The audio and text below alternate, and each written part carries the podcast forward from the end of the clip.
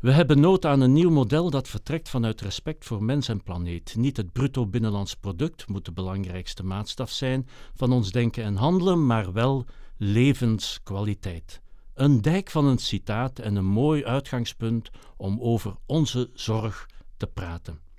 Een van de onderwerpen die, naar onze smaak, in de verkiezingscampagne voor 9 juni met meer fluo en brio aan bod zou mogen komen. Ik praat erover met Luc van Gorp, voorzitter van de Christelijke Mutualiteit, of kortweg de CM. Mijn naam is Ung Sao Choi, welkom bij Alles Wordt Beter.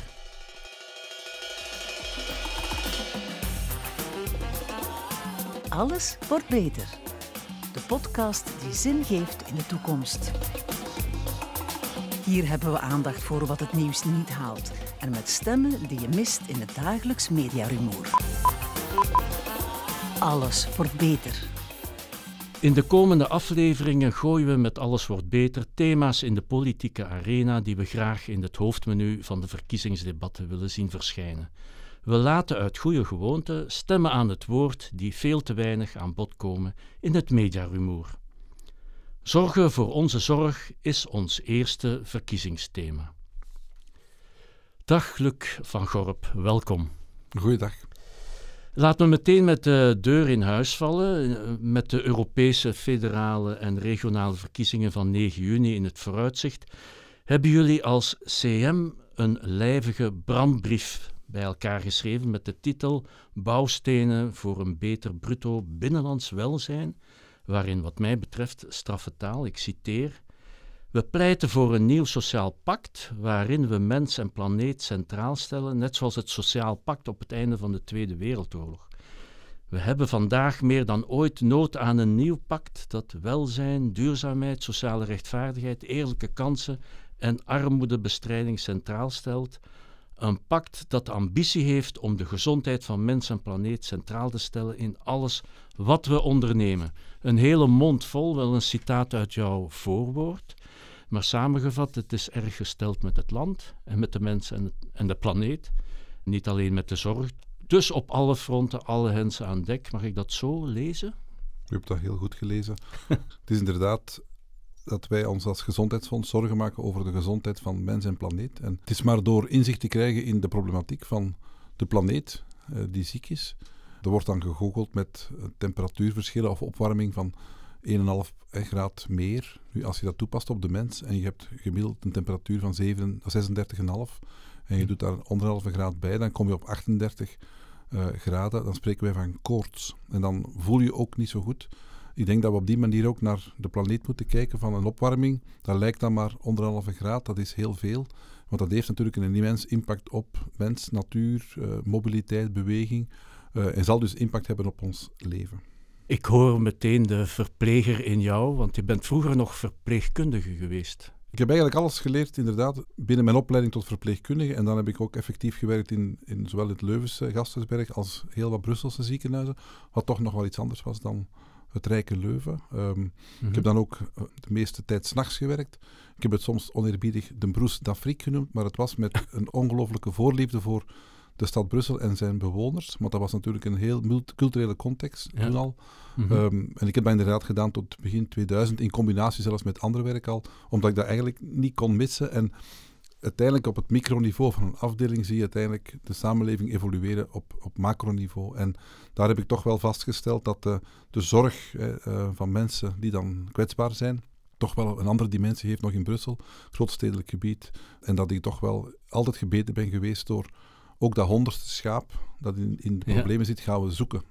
En dat, is, dat heeft misschien zelfs iets, iets christelijks of iets evangelisch. Ehm, maar ik denk dat dat juist zo radicaal is als boodschap van we laten nooit iemand in de steek als die in de problemen zit. Nu ben je voorzitter van uh, de Landsbond, zo heet dat zeker, van, de, van alle christelijke mutualiteiten. Maar ik had mij nooit kunnen voorstellen dat een mutualiteit ja, zo naar verandering uh, voorstellen uitwerkt voor de politiek, voor het beleid. Dat had ik mij nu eens niet kunnen voorstellen. Ik denk dan altijd uitbetaling en, en, en dat is ook een rol, hè? Dus natuurlijk, een mutualiteit heeft, heeft een rol als uitbetaling. Trouwens, niet alleen voor uw gezondheidszorgen, maar ook uiteindelijk als je ziek wordt en een arbeidsongeschikt, dan krijg je een uitkering. Hè? Dat is eigenlijk zelfs heel uniek in, in Dat is niet Mhm. vergelijkbaar met geen enkel ander Europees land waar dat we de beide functies doen. Maar dat is wel belangrijk, want daardoor is er wel een link tussen arbeidsongeschiktheid en, en gezondheid, toch wel.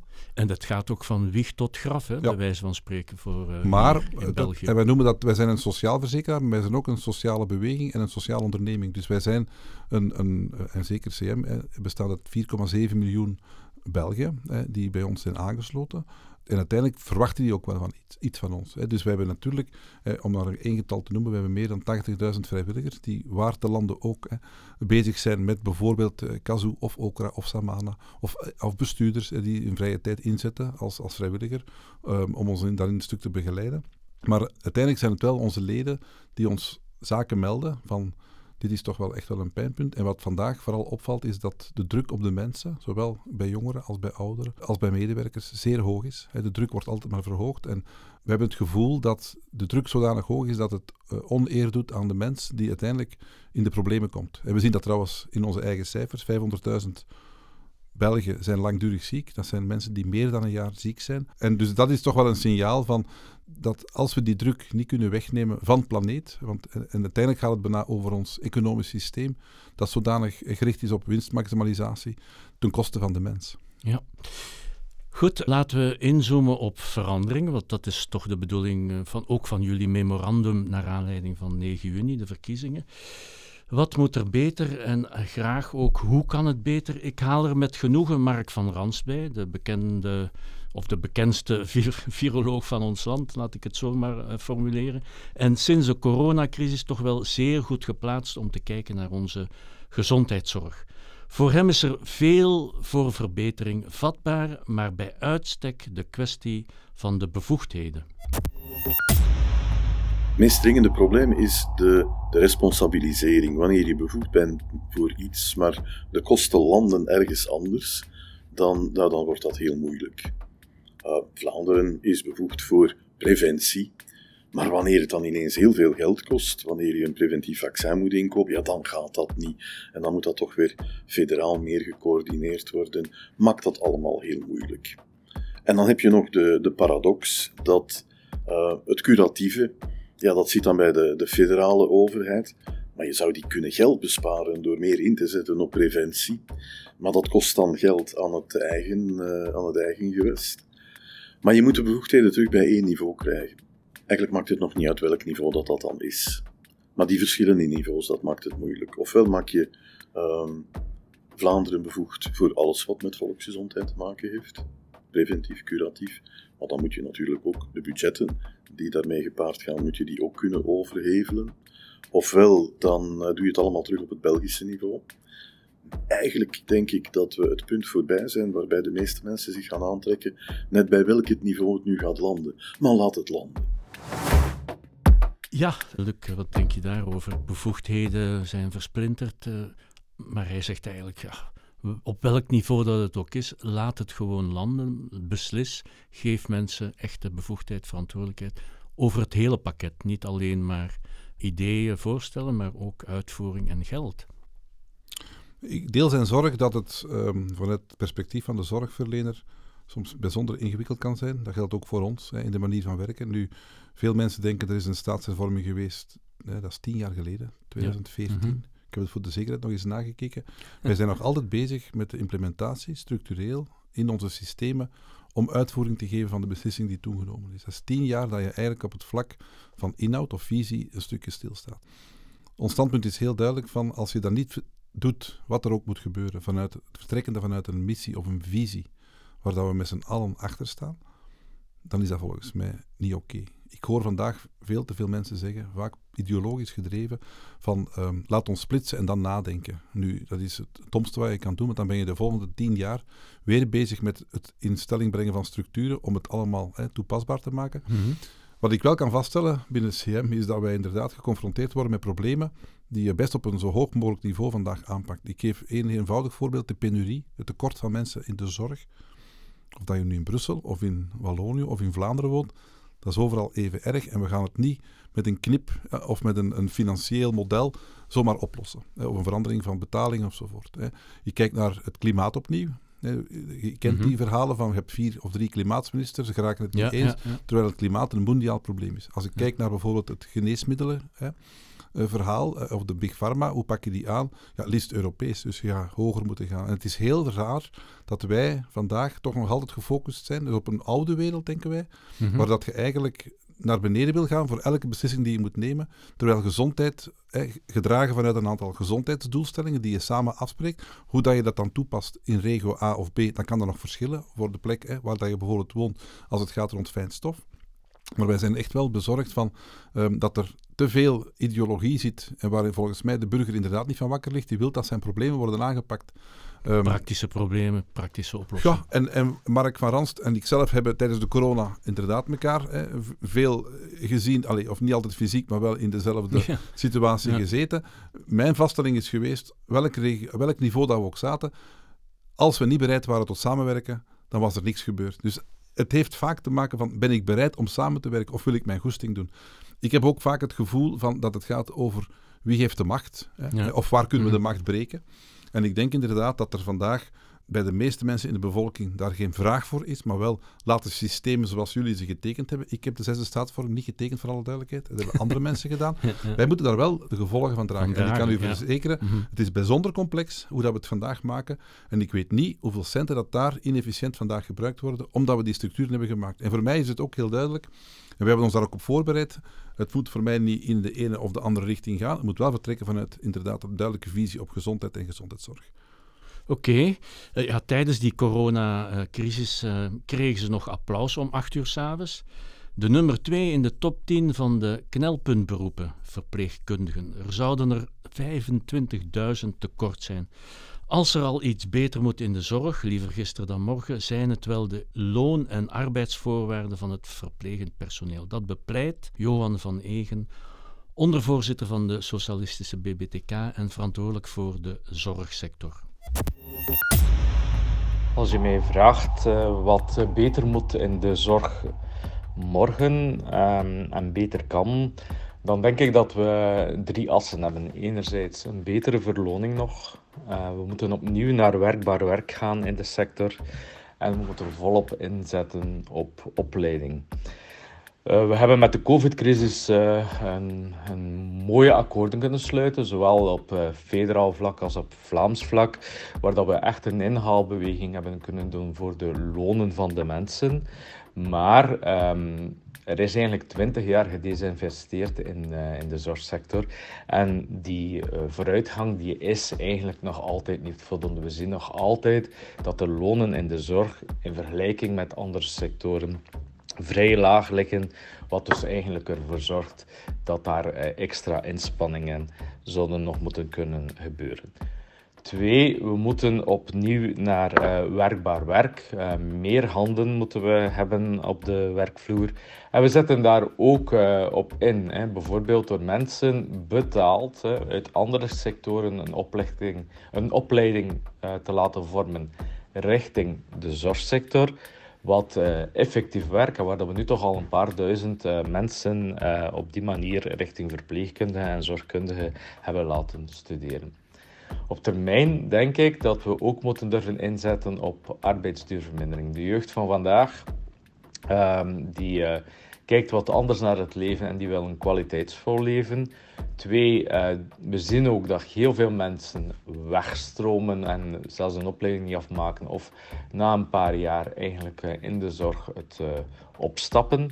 Um, wij denken dat met arbeidsduurvermindering die je geleidelijk aan invoert, hè, waardoor dat je ook geen probleem hebt met de huidige handentekort, maar dat je bijvoorbeeld zegt binnen acht jaar gaan we, uh, of binnen vier jaar gaan we beginnen afbouwen. Maar dat is ook de duur van de opleidingsperiode.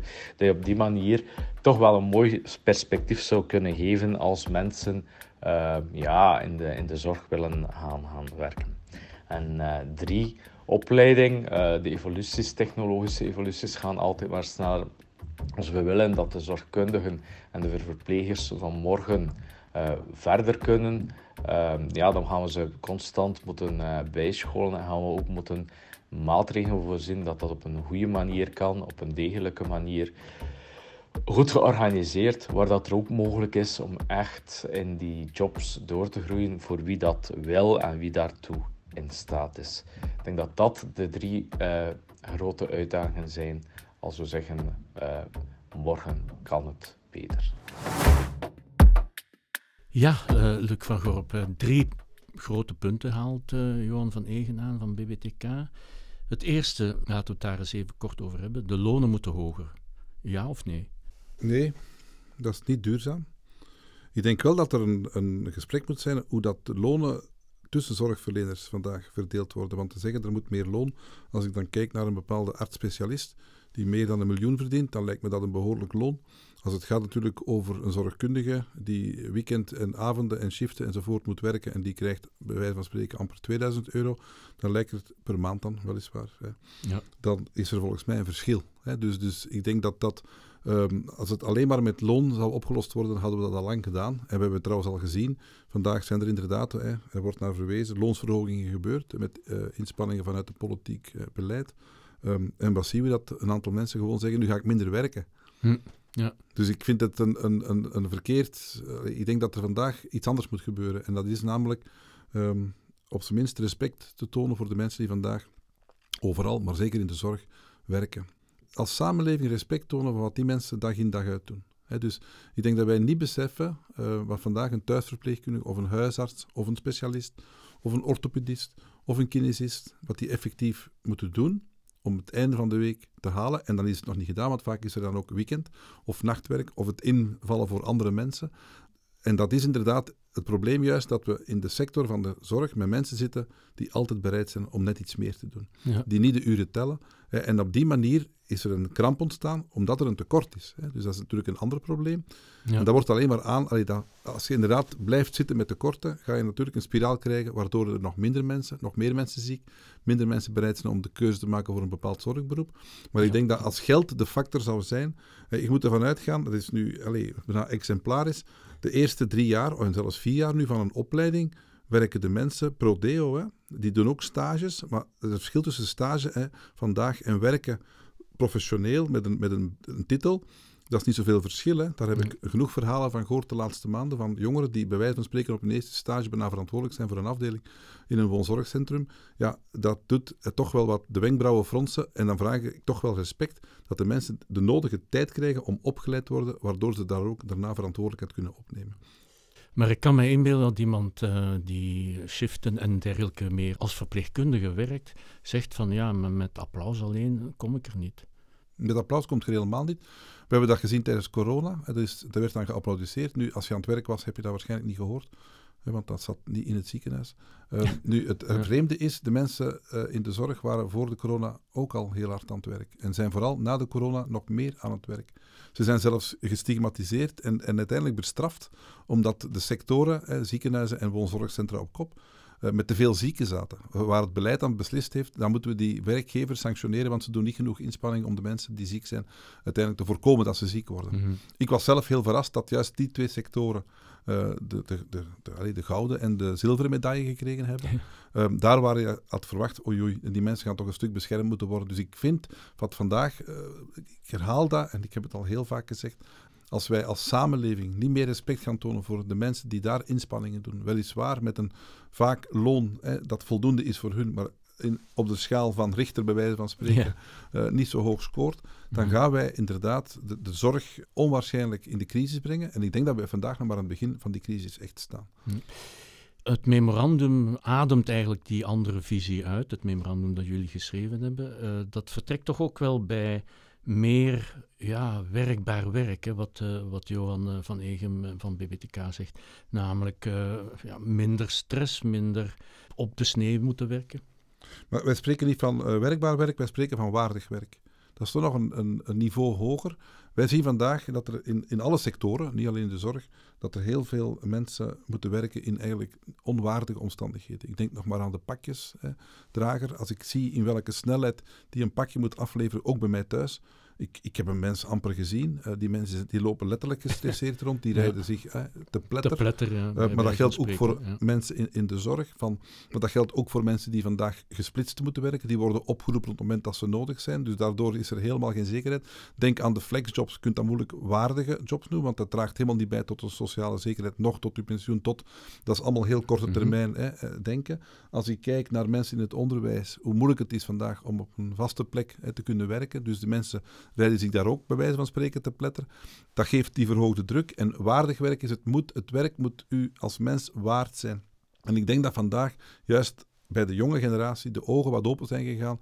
Dit is geen waardig werk, ik ga dat niet doen. En ze hebben de keuze hè, vandaag. Dus er zijn vandaag een aantal functies in, in onze samenleving die heel erg onder druk staan, waar dat we niet meer de mensen voor vinden om dat werk te doen.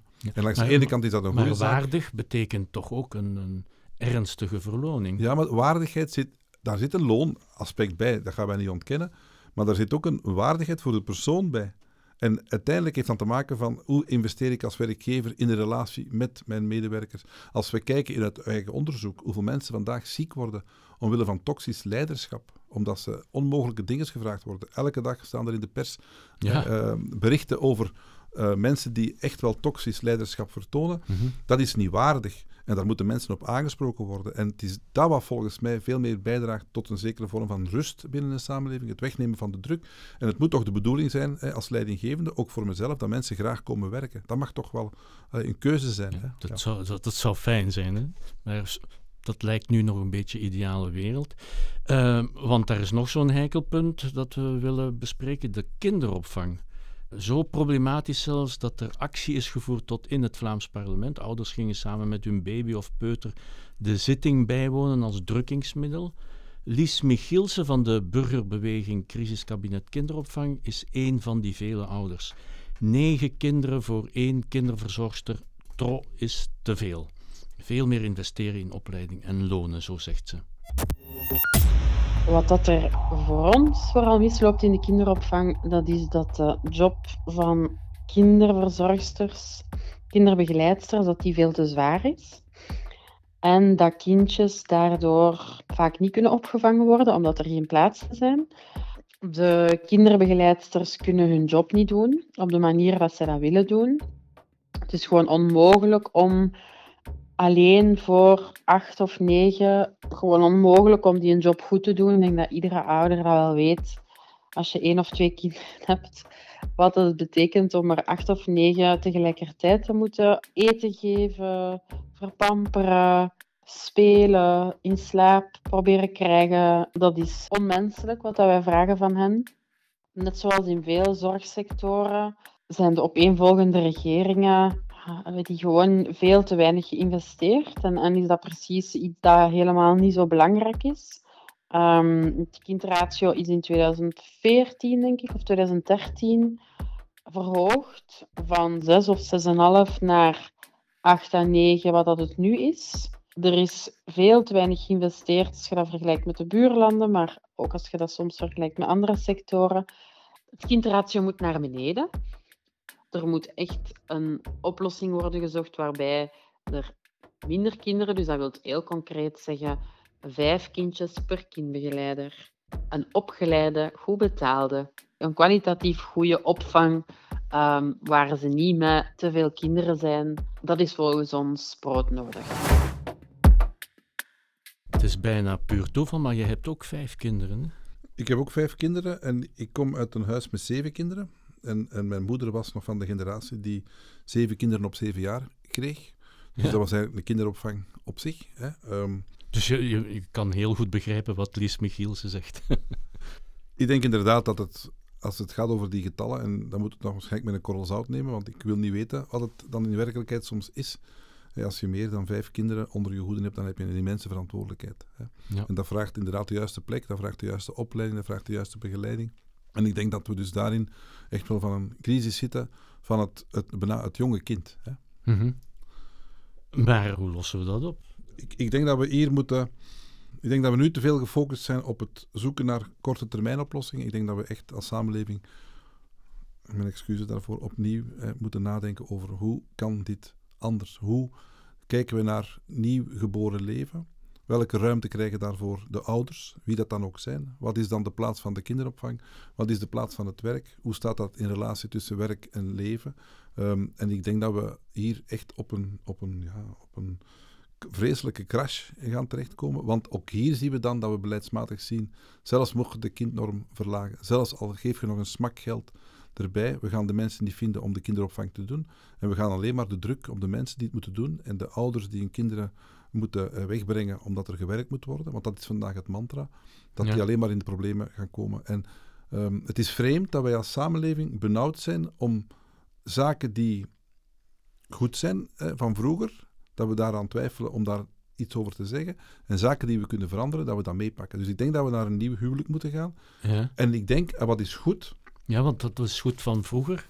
Ik denk nog altijd van, eh, terugkijkend naar mijn eigen gezinssituatie als kind. We waren inderdaad met zeven en wij hadden een, een nest.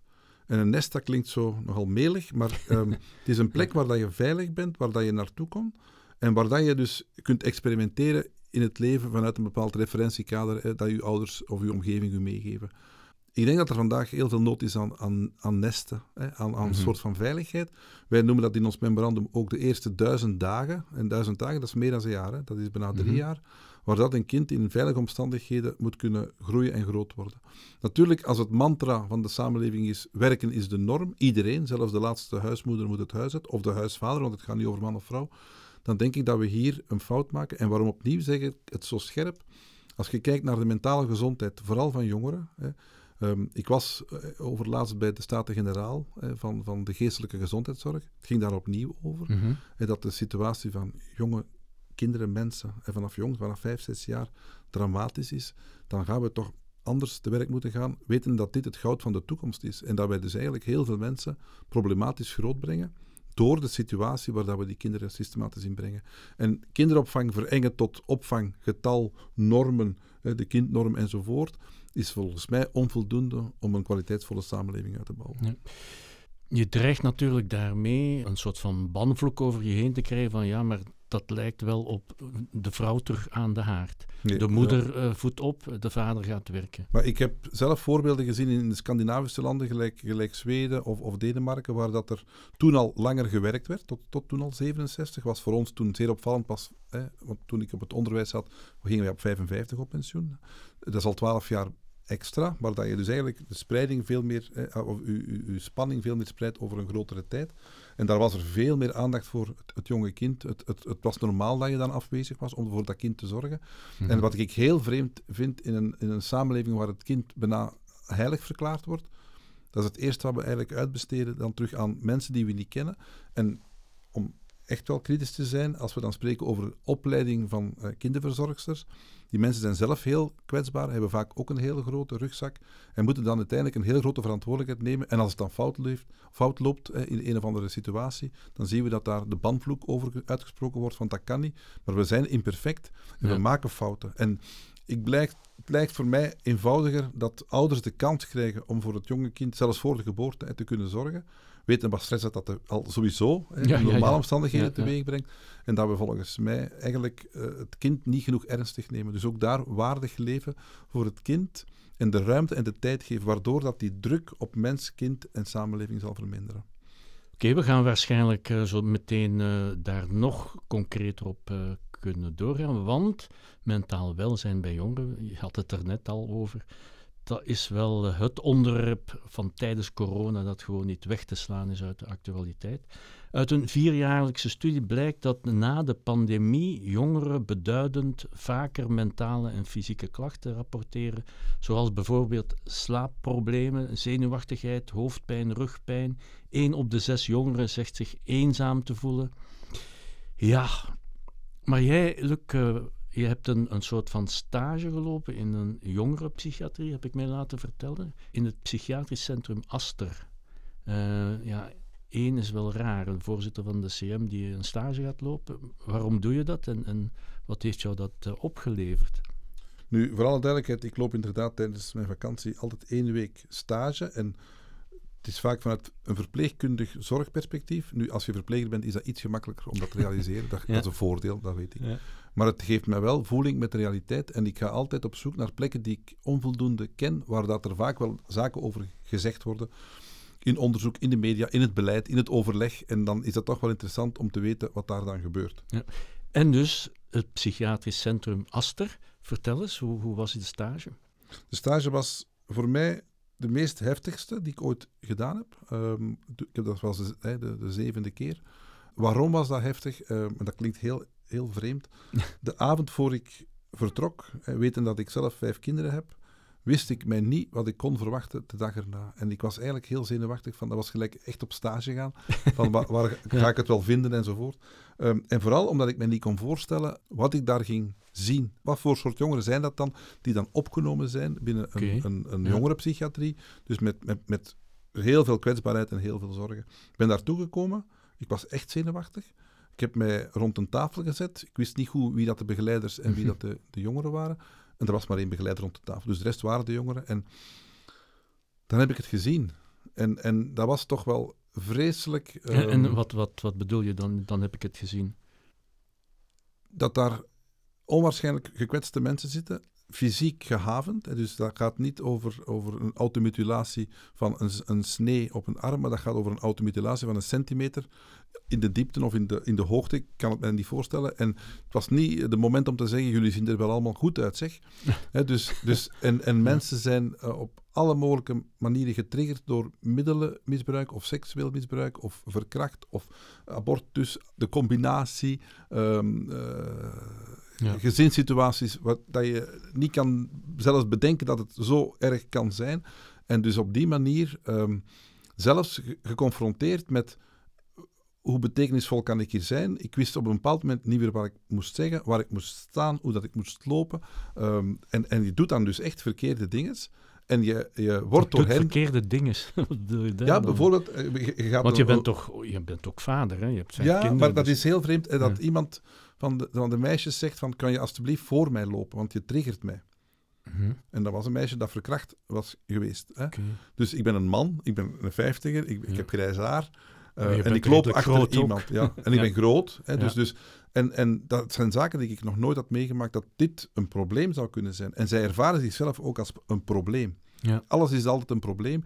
En als ik dan hoorde, de directeur van Aster, eh, waar ik dan een gesprek mee had, die zei van dit is het topje van de ijsberg. Het gaat over duizenden jongeren die vandaag...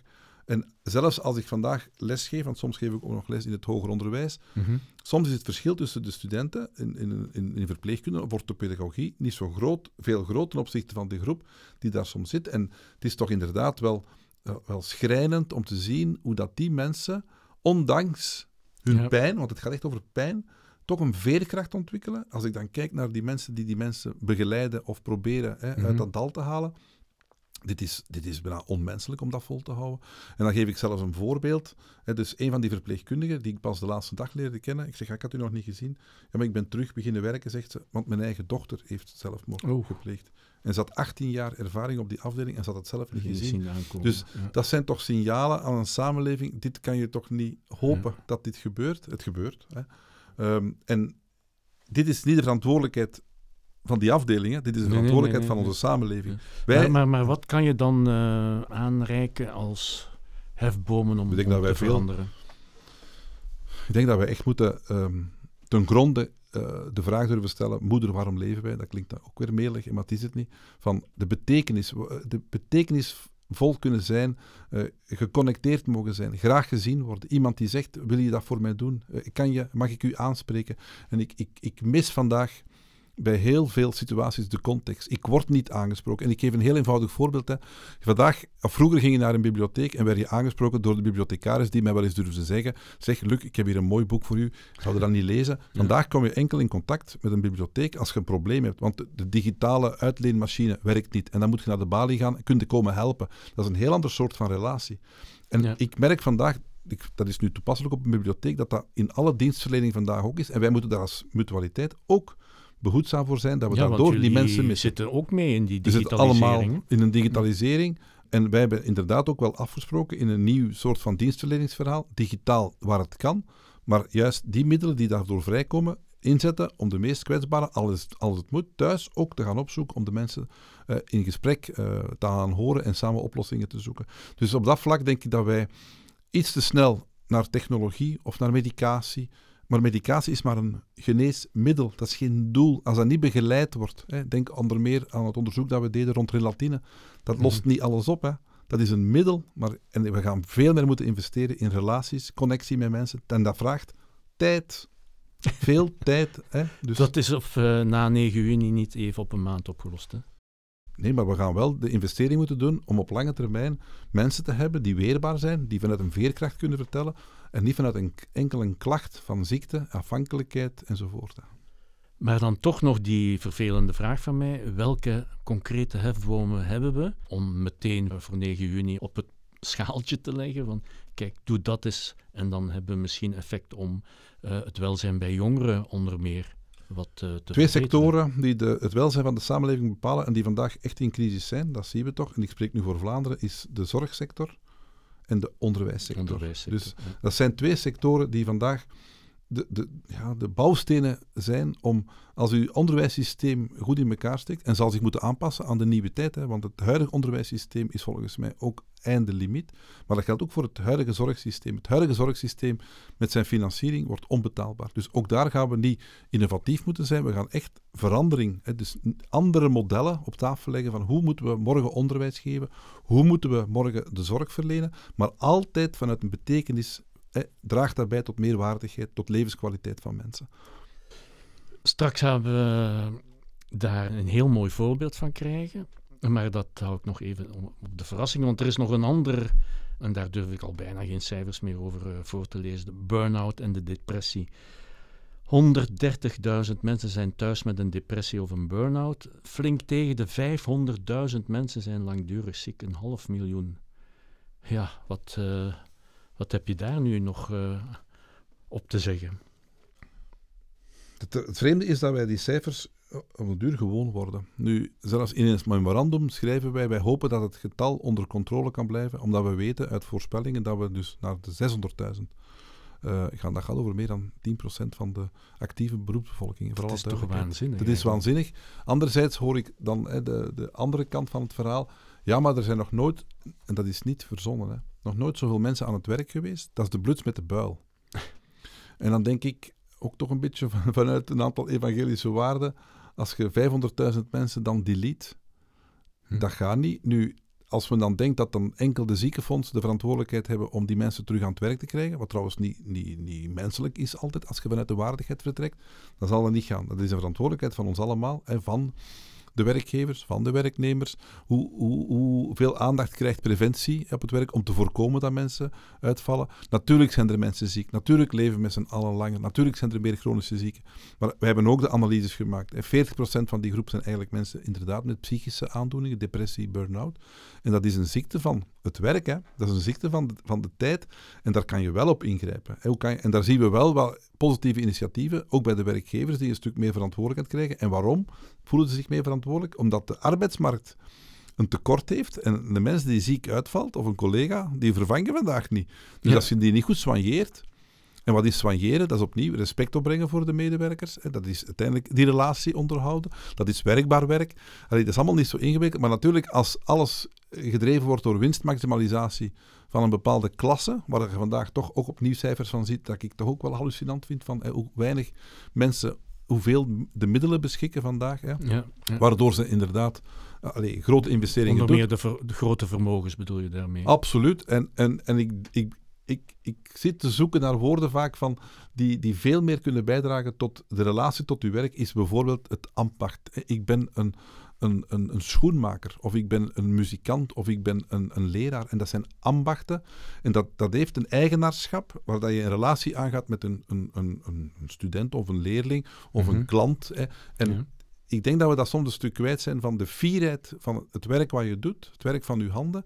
Dat eigenlijk kunnen uitleggen, hè, iemand die een tafel maakt of iemand die uw schoen lapt. Of u, en ik denk dat dat vandaag veel te veel een soort van, van een, een objectief discours is, dat je niet weet voor wie dat je werkt, voor wat dat je werkt, en dat enkel het geld het, het verschil dan maakt, maar dat is een extrinsieke motivatie en dan ga je de intrinsieke motivatie verliezen. En het is vreemd dat daar heel weinig over gepraat mag worden, omdat dat precies altijd zo is van, ja, maar daar moeten we het nu niet over hebben, maar het is wel wat de mensen aangeven van, ik voel mij geen eigenaar voor de job waar ik verantwoordelijk voor ben. Want het zijn anderen die de beslissingen nemen. Ik ben precies alleen maar een uitvoerder. Uitvoerder. En als je hoofd en handen scheidt Mhm. in een job, dan ben je de mens kwijt.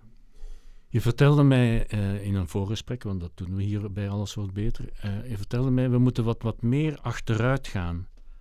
Ik vo- Ik vond dit wel een mooie gedachte. Bij mij is het, het, het achteruitgaan, als je achteruit gaat bij een, een probleem waar je mee geconfronteerd wordt, dan krijg je een beter perspectief. Dan zie je veel beter rondom u wat er gebeurt. Ik, ik merk dat mensen daar bang voor zijn. Eh, Sommigen spreken van, je moet een helikopter pakken om eens te zien wat er gebeurt, maar sommige mensen hebben hoogtevrees, dus dan gaan ze dat niet doen. Hè. Maar mensen zijn bang om achteruit te gaan. Van, maar achteruit is voor mij vooruit. Maar vandaag wordt vooruit gezien als de enige weg. En vooruit lopen wij letterlijk te pletter. En weten we, gaan we daardoor de oplossing niet vinden. We denken de oplossing te vinden. Ik denk aan het klimaat, denk aan, aan werkbaar of waardig werk. Kijk eens achteruit, wat gebeurt er hier? En ik denk vandaag, maar dat is natuurlijk een, een filosofisch discours, van dat wij bang zijn om achteruit te kijken, of achteruit te gaan staan, om te zien, oei oei, nu zie ik precies te veel, en dat dat zo prikkels geeft, waardoor je heel onzeker wordt. En dat heeft dan te maken ook, daar kom ik terug bij, opleiding. We hebben echt mensen nodig, ik noem dat leiders, die vanuit een breed perspectief kijken naar de toekomst en zien dat iedereen mee kan. En dat is dus iedereen. Hè? Niet 80 of 40 of 20, 100. 100%. 100 Ja. op 100. Hè? Dus, ehm, en als je dan goed luistert naar mensen, dan kan je vooruit gaan, maar niet vooruit zoals we dat vandaag zien, maar vooruit naar duurzaamheid. Naar het overleven van een planeet, naar het overleven van de menselijke soort, naar de biodiversiteit, hè, waar dat we nu pas beginnen te begrijpen. Als wij de helft van de dieren overhoop schieten, dan is daar een ongelooflijke kink in de kabel als het gaat over voeding of diversiteit. Mhm. of, en zelfs vandaag nog, hè, in, in de debatten die we kennen rond landbouw of natuur, Mhm. ik, ik, mijn oren fluiten hè, van wie is nu voor wat bedreigend. Maar het gaat hier wel over één planeet die onder een immense druk We staat. moeten het samen doen. En dat gaan we moeten samen doen, maar niet in een compromis. Want vandaag het klimaat of de mens verdraagt geen compromis meer. We gaan bepaalde dingen niet meer kunnen doen zoals we dat dachten te kunnen doen. Dus we gaan een stuk achteruit, maar dat is niet ten koste van de mensen. Integendeel, het zal de mens doen overleven. Voor we verder gaan, eerst even een broodnodige boodschap zonder winstgevend oogmerk. Je luistert naar Alles wordt beter. Deze podcast is een vredevolle samenwerking van Mo, Apache, De Wereld Morgen, Visie, Lava, Sample, Sociaal.net, Kif, Massareelfonds en Oikos. Herbeluister en volg ons. Alles wordt beter. Ook op deze 10 websites en mediakanalen. Met de steun van het Vlaamse ABVV, Beweging.net en VDK Bank. We hebben de onderwerpen kinderopvang, mentaal welzijn bij jongeren, burn-out, langdurige ziekte de revue laten passeren. Ook zelfs hebben we het gehad over eh, de bevoegdheden in heel die gezondheidszorg. Eh, ook over personeelsbeleid en zo. Maar ja, met wat cynisme zou je nu kunnen een mensenleven rondmaken met de problematiek van ouderenzorg. Woonzorgcentra en dementie zijn ook weer thema's die niet weg te branden zijn uit het nieuws. Maar ook hierover ja, wil je, niet jij alleen, maar de CM, een hoopgevende boodschap geven. En daarvoor moeten we even naar de film Human Forever van Teun Toebes. De jonge Nederlander, 24 is hij, die in een gesloten afdeling van een verpleeghuis met mensen met dementie samenwoont. Hij zelf en nu ook de film is al aan het brede publiek voorgesteld, maar als CM zetten jullie de schouders extra onder dat project van Teun Toebes. Misschien even naar de trailer luisteren.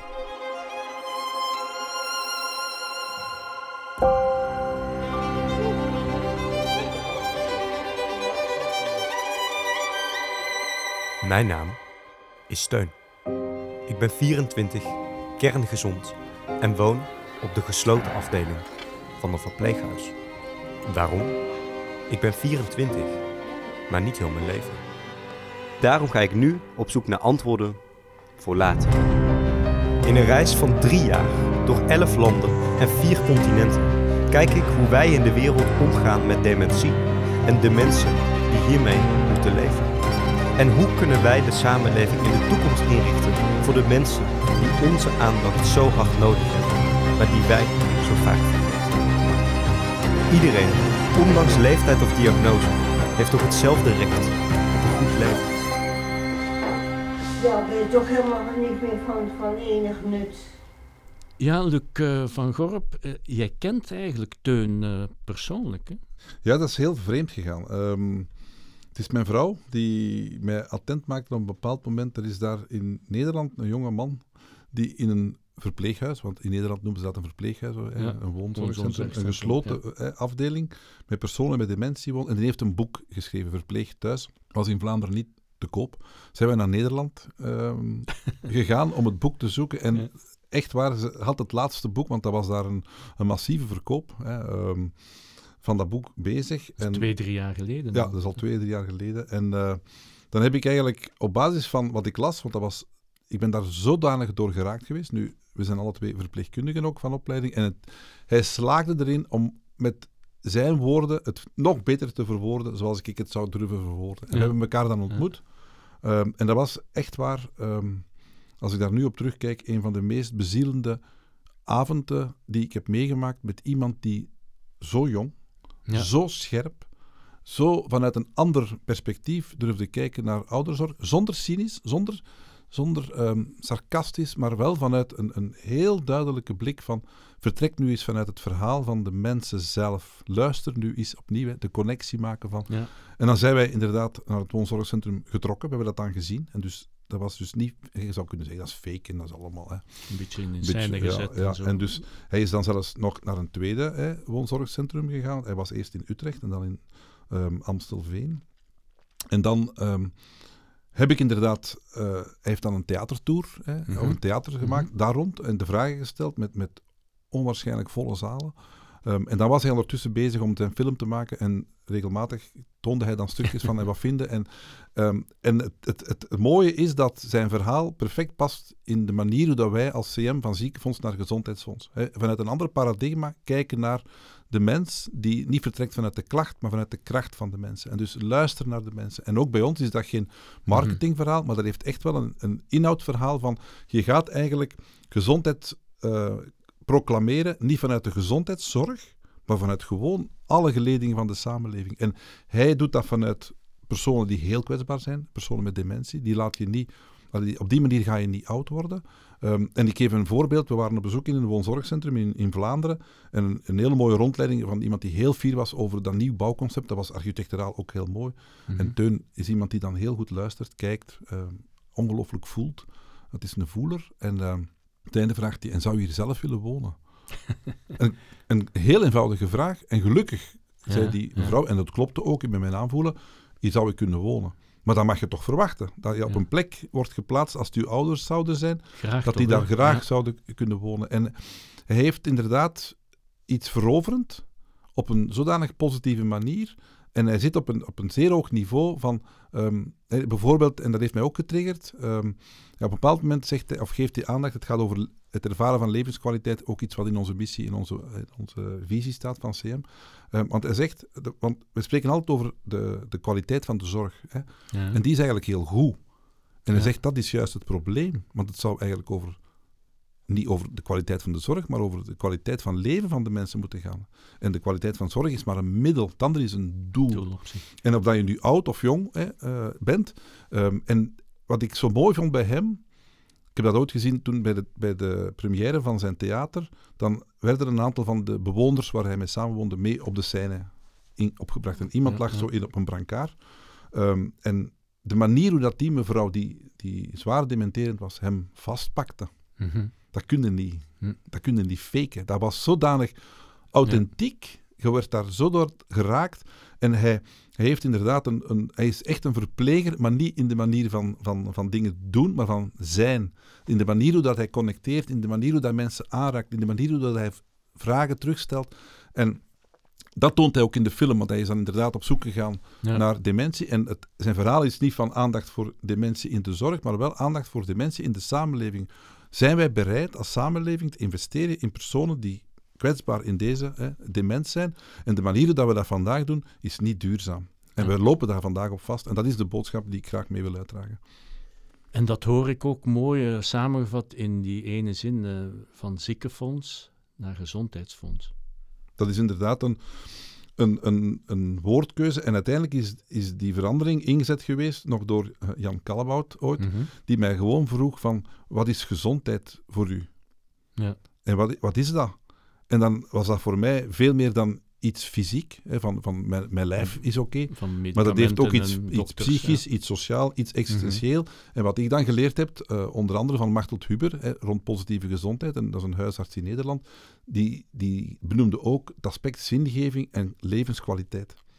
En dat is on, ongelooflijk dat ik toen pas, en dat was net voor ik bij CM begon, mijn frank viel van, maar zo eenvoudig is het. Oké, het lijkt inderdaad eenvoudig, maar, maar toch nog even die vervelende vraag. Hoe moet dat nu? Uh, ja, hoe moet dat nu? Ik bedoel, welke hefbomen hebben we nu, dat we ook mooi op een schoteltje kunnen uh, presenteren aan het beleid, politici, politieke partijen, om die idee die, die zo prachtig verwoord is, vind ik zelf, van ziekenfonds te gaan naar een gezondheidsfonds. We stellen allemaal vast dat het huidige systeem op zijn einde zit. En financieel, en naar mankracht of vrouwkracht. Hè, dus het aantal mensen in de zorg, dat is niet oneindig. Hè. Dat is niet onuitputtelijk, dat gelijk de planeet niet onuitputtelijk is. Dus eigenlijk moeten we de crisis als een ongelooflijke opportuniteit zien om het model te herdenken. Nu, wat we wel aan het doen zijn, dat is eigenlijk wel ongelooflijk historisch. Um, vandaag verdelen wij hè, het budget voor de gezondheidszorg vanuit de klassieke silo's. Dat is voor de ziekenhuizen, dat is voor de artsen, dat is voor de kinesisten. Eigenlijk hebben wij een akkoord dat wij een commissie voor gezondheidszorgdoelstellingen gaan installeren. En alles wat bijdraagt tot gezondheid, dat gaan we terugbetalen. Alles wat niet bijdraagt tot gezondheid, nu ik zeg dat is nog een principe. Die Mhm. commissie wordt in de loop van 24 opgericht. Daar Federaal, hè? op federaal niveau, maar ook interfederaal mensen bij betrokken zullen zijn, zodanig dat we dezelfde doelstelling Ja, hebben. ja, ja, ja. Dus als er kan een bijdrage zijn tot echte staatshervorming, en want dan gaat het over inhoud. En het zijn niet de zorgverleners die dat bepalen, want dat zijn uitvoerders. Hè. Het zijn mensen die weten wat draagt bij tot gezondheid, maar dat kan ook vertrekken vanuit gezondheidsdoelstellingen. Dat is een, een goede woning, een, een goed onderwijs, de plek waar dat je woont of leeft of je beweegt. En dat dan vertalen in gezondheidszorgdoelstellingen. Vandaag zijn een aantal zaken die we doen in de gezondheidszorg die niet bijdragen tot gezondheid, die wel bijdragen tot een verdienmodel van mensen. Maar dat is niet voldoende om uiteindelijk die switch te maken. En wat ik wel vaststel is, als je dat verhaal één keer vertelt, heeft niemand dat gehoord. Als je dat verhaal duizend keer vertelt en steeds opnieuw, dan zie je overal zaadjes komen. En het mooie is vandaag dat ik overal te landen zie pop-ups komen. En een mooi voorbeeld was dat een, op een bepaald moment een ziekenhuis bij ons kwam. En hoe word ik een gezondheidshuis? En dat was voor mij een ongelooflijke overwinning van, die hebben dat begrepen. hebben het door. Dus er is wel toch wel iets aan het gebeuren. Door de crisis krijg je altijd nieuw leven, denk ik. Tot zover. Heel erg bedankt voor deze mooie boodschap. Luc van Gorp, voorzitter van de CM. En zoals eerder gezegd, in de komende afleveringen gooien we met Alles wordt beter thema's in de politieke arena die we graag op het hoofdmenu van de verkiezingsdebatten willen zien verschijnen. We laten uit goede gewoonte stemmen aan het woord die veel te weinig aan bod komen in het mediarumoer. Wie nog meer wil van Alles wordt beter kan terecht op onze website. Daar vind je links naar nog meer en naar stevige kwaliteitsartikels van onze partners. Alleswordtbeter.be Met fijne groeten van de redactie, Barbara de Ruiter, Ruby Bernabeu Plaus en mezelf, Ungsau Choi.